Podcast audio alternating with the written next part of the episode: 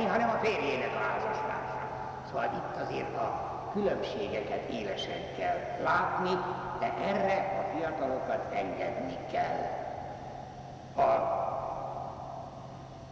fizikai gyengeségben rászoruló szülőknek a támogatása valahogyan úgy érzi az ember, hogy a mi világunkban, szociális gondolkodásunk, stb. A mi világunk a természetes. Ugyanakkor egészen szörnyű példákat látunk a szociális otthonokba elhanyagolt, ritkán látogatott szülőknél.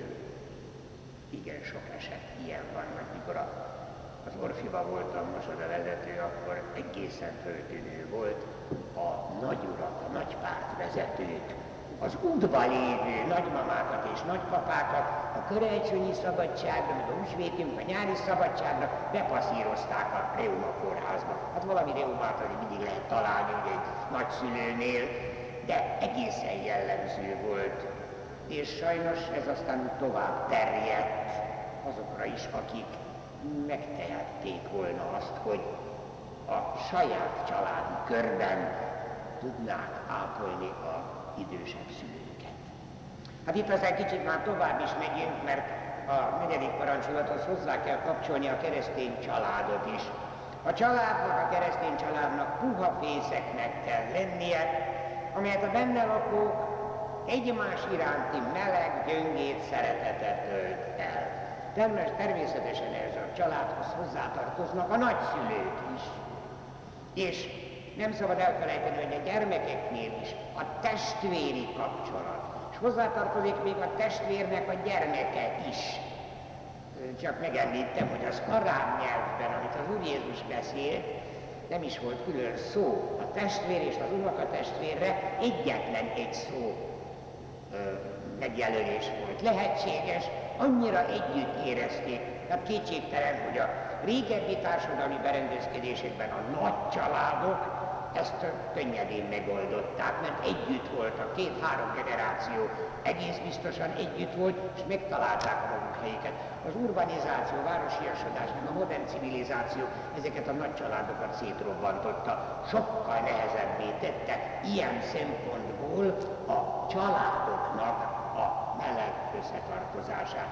Úgyhogy egy óriási áldás, hogyha a családokban megmarad az az együttérzés és az egymás segítése, egymás sorsának a figyelemmel kísérése. Az igen-igen nagy áldás és valóban a keresztény családnak egy dicsérendő jellemvonása. Na most a családiasság vonásának tovább kellene mennie természetesen az iskolákra is. A szülő és gyermek kapcsolata az nagyon kell, hogy hasonlítson a tanító és tanítvány, a mester és a növendékek között, ami azért érdekes, hogy milyen nagy nyomot hagy a fiatalok lelkében. Csak egyet mondok, általában azt kell mondani, hogy a szerzetes iskolák érettségi találkozói sokkal melegebbek, sokkal szeretettel terjesebbek, mint az állami iskolák érettségi találkozói. Szóval az, hogy milyen kapcsolat a tanár és a növendék között, az egy életre is ki.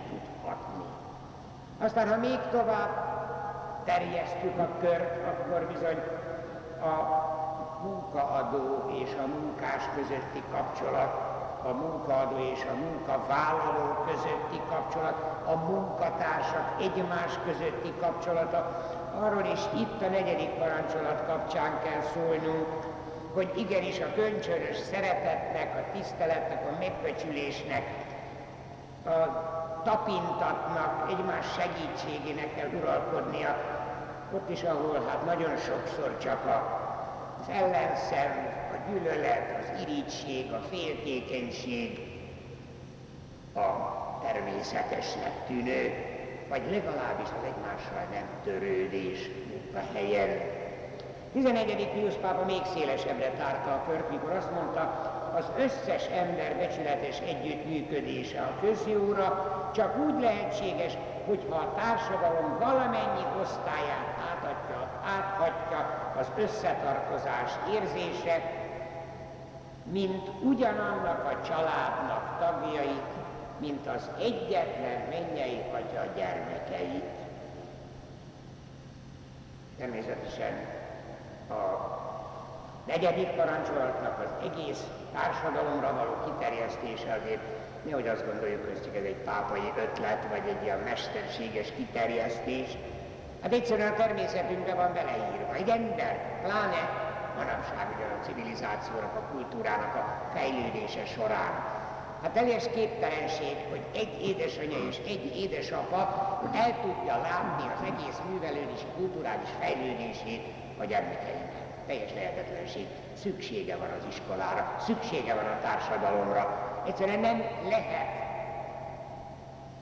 A szülők elégtelenek, még a család is elégtelen. A nagy társadalomra, nagy társadalmi rétegekre szükség van az ember kibontakozására. És itt még a negyedik parancsolat kapcsán kell még egy kérdésről szólni.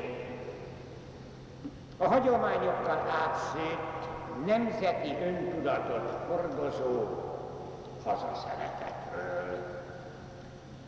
A Bibliában ugyan nem találjuk ezt a szót, hogy haza. Az Ószövetségben egyszerűen nem létezett haza. A nemzet szó szerepel, de az is csak nemzetség értelemben. De haza nem volt, az Ószövetség népének nem volt hazája. Hát ők nomád népek voltak, pásztorkodó népek voltak. Amikor aztán Kánaánban letelepettek, akkor már városi civilizációs népek voltak, de a haza fogalma az teljesen ismeretlen volt előttük. Ő náluk a sínai szövetség kötésnél az isteni kiválasztottság tudata az tartotta össze a népet, jó, hogy ez 12 törzs volt, Jákob 12 gyermekének az utóda, de aztán keveredtek is így, meg úgy, meg amúgy, de az összetartó kapocs az a kiválasztottság tudata volt. Jahve kiválasztott bennünket. Ez választott el minden más néptől, úgyhogy a mai kifejezéssel úgy kell mondani, hogy a zsidó nép az hallatlan solinista nép volt. Egész történelme folyamán. Ószövetségben. Az Úr Jézus sem beszél hazáról. Az Óhéberben, az arám nyelvben nem volt erre külön szó. Az Új Szövetségben pláne nagyon nagy nehézség, mert az Úr Jézus megváltása az az egyetemes emberiségre vonatkozik. Tehát ha az Ószövetségben nem volt lehetőség a hazaszeretetre, akkor az új szövetségben sincs lehetőség, mert a megváltás az egész emberiséget érintette. Pálapostól azt mondta, hogy nincs görög, nincs szó, nincs zsidó, nincs rabszolga, nincs szabad, nincs férfi, nincs nő, mindenki egyforma, mindannyian Isten gyermekei lehettünk, mindannyian megigazultunk Krisztus megváltásával, tehát tulajdonképpen Egyek vagyunk Krisztusban. Tehát azt mondanám, hogy az új szövetségben ne is keressünk az a szeretetet. Nem így van. Egyszerűen nem így van. Mert egy picikét közelebbről tekintjük, maga az Úr Jézus olyan élő példaként állította elénk a hazaszeretetet, csak észre kell venni Neki ugyan semmi köze nem volt a zsidó kiválasztottsághoz. Nem volt semmi köze a sínai szövetség kötéshez.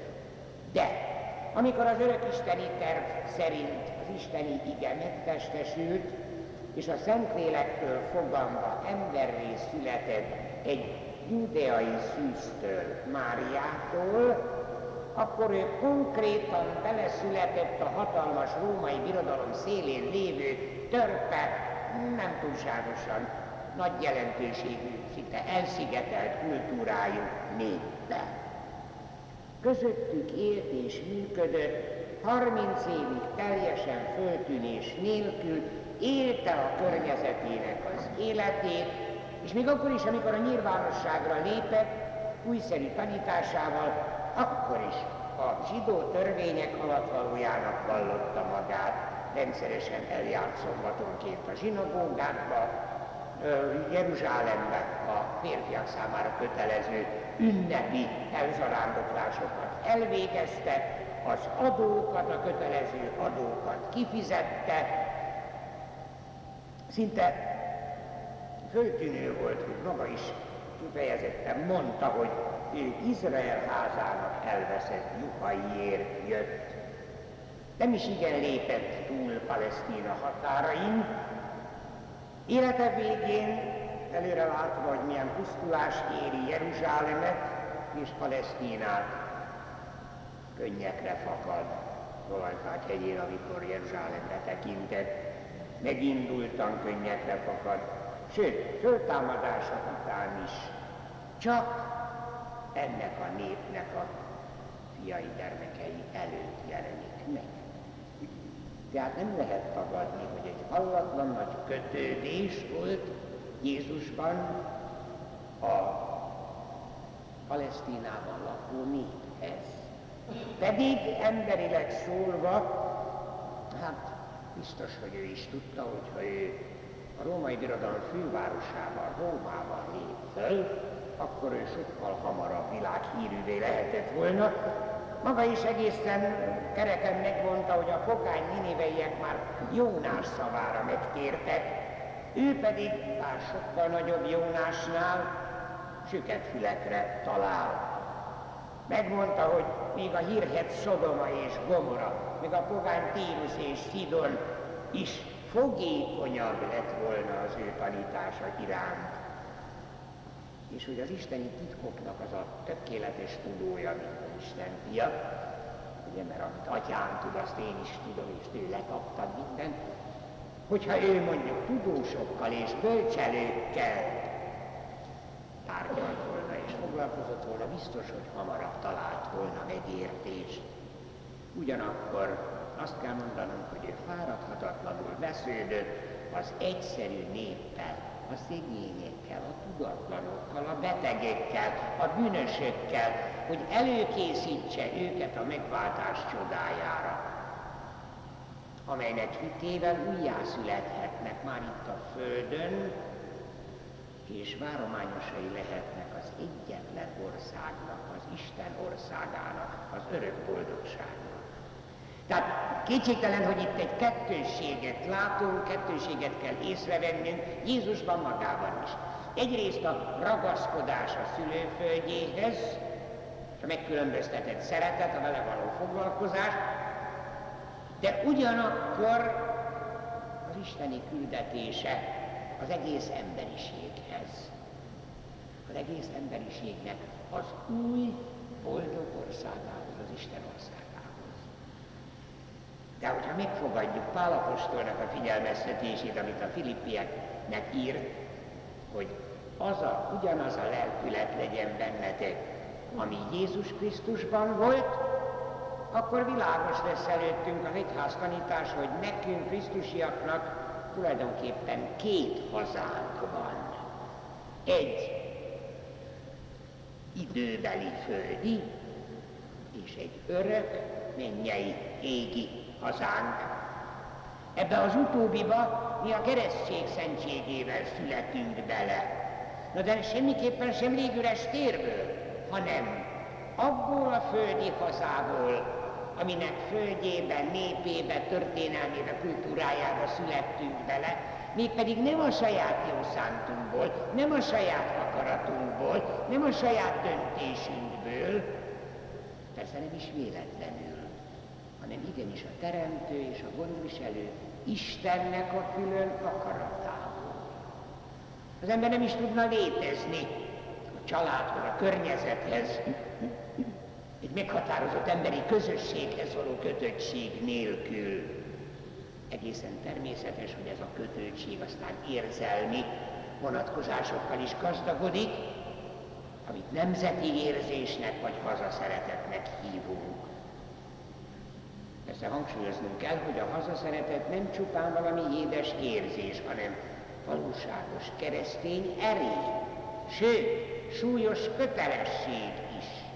Jézus példájára tekintve azt kell mondanunk, hogy a haza érdekeinek az egyéni érdekek elé való. Hát az ő egyéni, Jézusnak az egyéni érdeke is jobb lett volna, hogyha ő a római birodalom császári udvarába mászkál. Biztos. Tehát a haza érdekeinek az egyéni érdekek elé helyezése, vagy más nemzetek érdekei elé helyezése mindenképpen bűnös. A legszentebb érzésnek, a hazaszeretetnek a megtagadása és a negyedik parancsolat ellen van. A haza törvényeinek, amennyiben azok nem ellenkeznek az isteni törvényekkel, lelkiismeretben tartozunk engedelmeskedni a haza jólétéért becsülettel tartozunk fáradozni, sőt, olykor komos, komoly áldozatokat is kell hozni. Jézus példája szerint a hazát megtagadni, vagy akár egyszerűen elhagyni, tulajdonképpen nem lehet semmiféleképpen sem igazolni, úgyhogy itt vigyázni kell, mert egyéni előnyök miatt nem mindig azt tesszük, ami a leghelyesebb. Ugyanakkor a demokratikus államokban az állam életével való aktív részvétel, lelkiismeretbeli kötelesség, beleértve a választásokat is, hiszen minden szavazónak tudnia kell, hogy a demokratikus államokban a szavazatával az ország a jövőjét biztosítja. Tehát súlyos bűn alatt kötelező, könyörgöm, amikor belefáradtunk ezekbe a választásokba, és azt hallja az ember, hogy egyes helyeken 30-40 százalék megy el választani. Hát lezűlöttünk. Krisztusi, keresztényi kötelességünk. Természetesen a másik oldalon a hazaszeretet, az ország országok vezetőit is kötelezi, nekik érezniük kell a felelősségüket a népükkel szemben.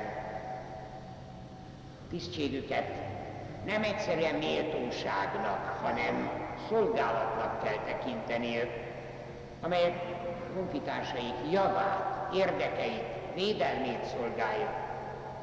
A osztó igazságosság és személyválogatás nélkül Jézus is látta népe hibáit, és nagyon észrevette, akkor még egy kicsit meg is említette a vezetőinek a súlyos mulasztásait, de mindenképpen a nép fölemelkedésért és boldogulásáért fáradozott.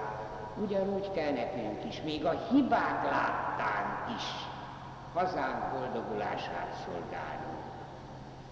Beleértve azt is, hogy Krisztusi hitünkről való tanúságtételünkkel egyszerűen emeljük, nemesebbé, értékesebbé tesszük hazánkat. Na ezzel aztán érintettük a legutolsó kérdést is, hogy a hazaközösségén kívül természetesen, még mielőtt az égi hazáról beszélnénk, van egy olyan közösségünk, az egyháznak a közössége, amely ugyancsak, sőt, a magyar kifejezés az olyan szép, azt mondja, hogy anya szent egyház. A más nyelvekben, a nyugati nyelvekben sehol sem hallottam, hogy így neveznék az egyházat, hogy anya szent egyház. Valóban, mert anya, mert bennünket az örök életre megszül, és bennünket nevel, és bennünket óv, és pontosan a parancsaival, a törvényeivel, a szentségeivel, a liturgiájával, az ige hirdetésével olyan óriási támogatást ad, mint egy pici gyermeknek az édesanyja. Úgyhogy itt az egyházi közösségnek a szerepe is aktívan belekapcsolódni a helyi egyház közösség, egyházközség életébe. Ez is a negyedik parancsolatnak egy mozzanata, a saját és embertársainknak a kibontakozását szolgálja ez is. Nem hiába mondta Jézus, ha az örök életre akarsz bemenni, tartsd meg a parancsokat, ezeket a parancsokat viszont az egyház nyújtja teljesen, hogyan mondjam, pontról pontra meghatározva, egészen szabatosan, ezt mind nekünk kellene kitalálni, nekünk kellene kidolgoznunk a természetünk adottságaiból, pusztán humanizmusból, hát olyan keserves volna. Szóval akkora segítséget kapunk ilyen szempontból is az egyházunktól.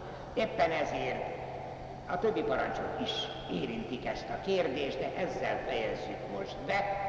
Ennek a kis parancsnak, rövid parancsnak, a negyedik parancsnak apádat és anyádat tiszteld, az emberi életet egész mélyen és minden szinten érintő tartalmát.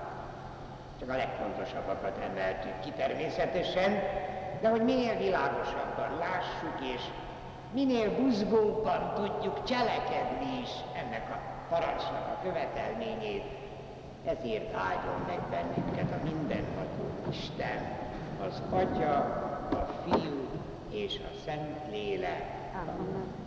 Dicsértessék a Jézus Krisztus. Mindörökké. Amen.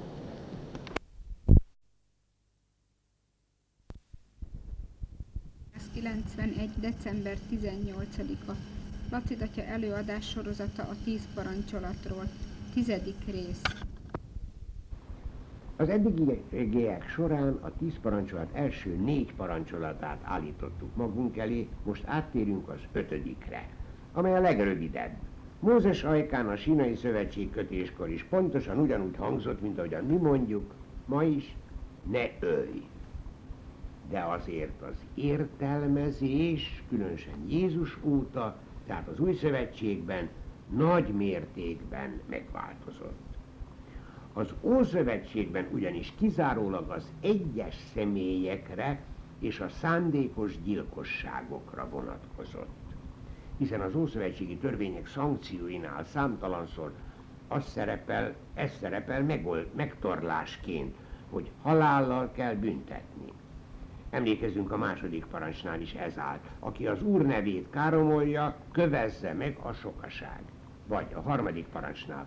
Aki megszentségteleníti a szombati pihenőnapot, halállal lakoljon. Ki kell írtani a népből.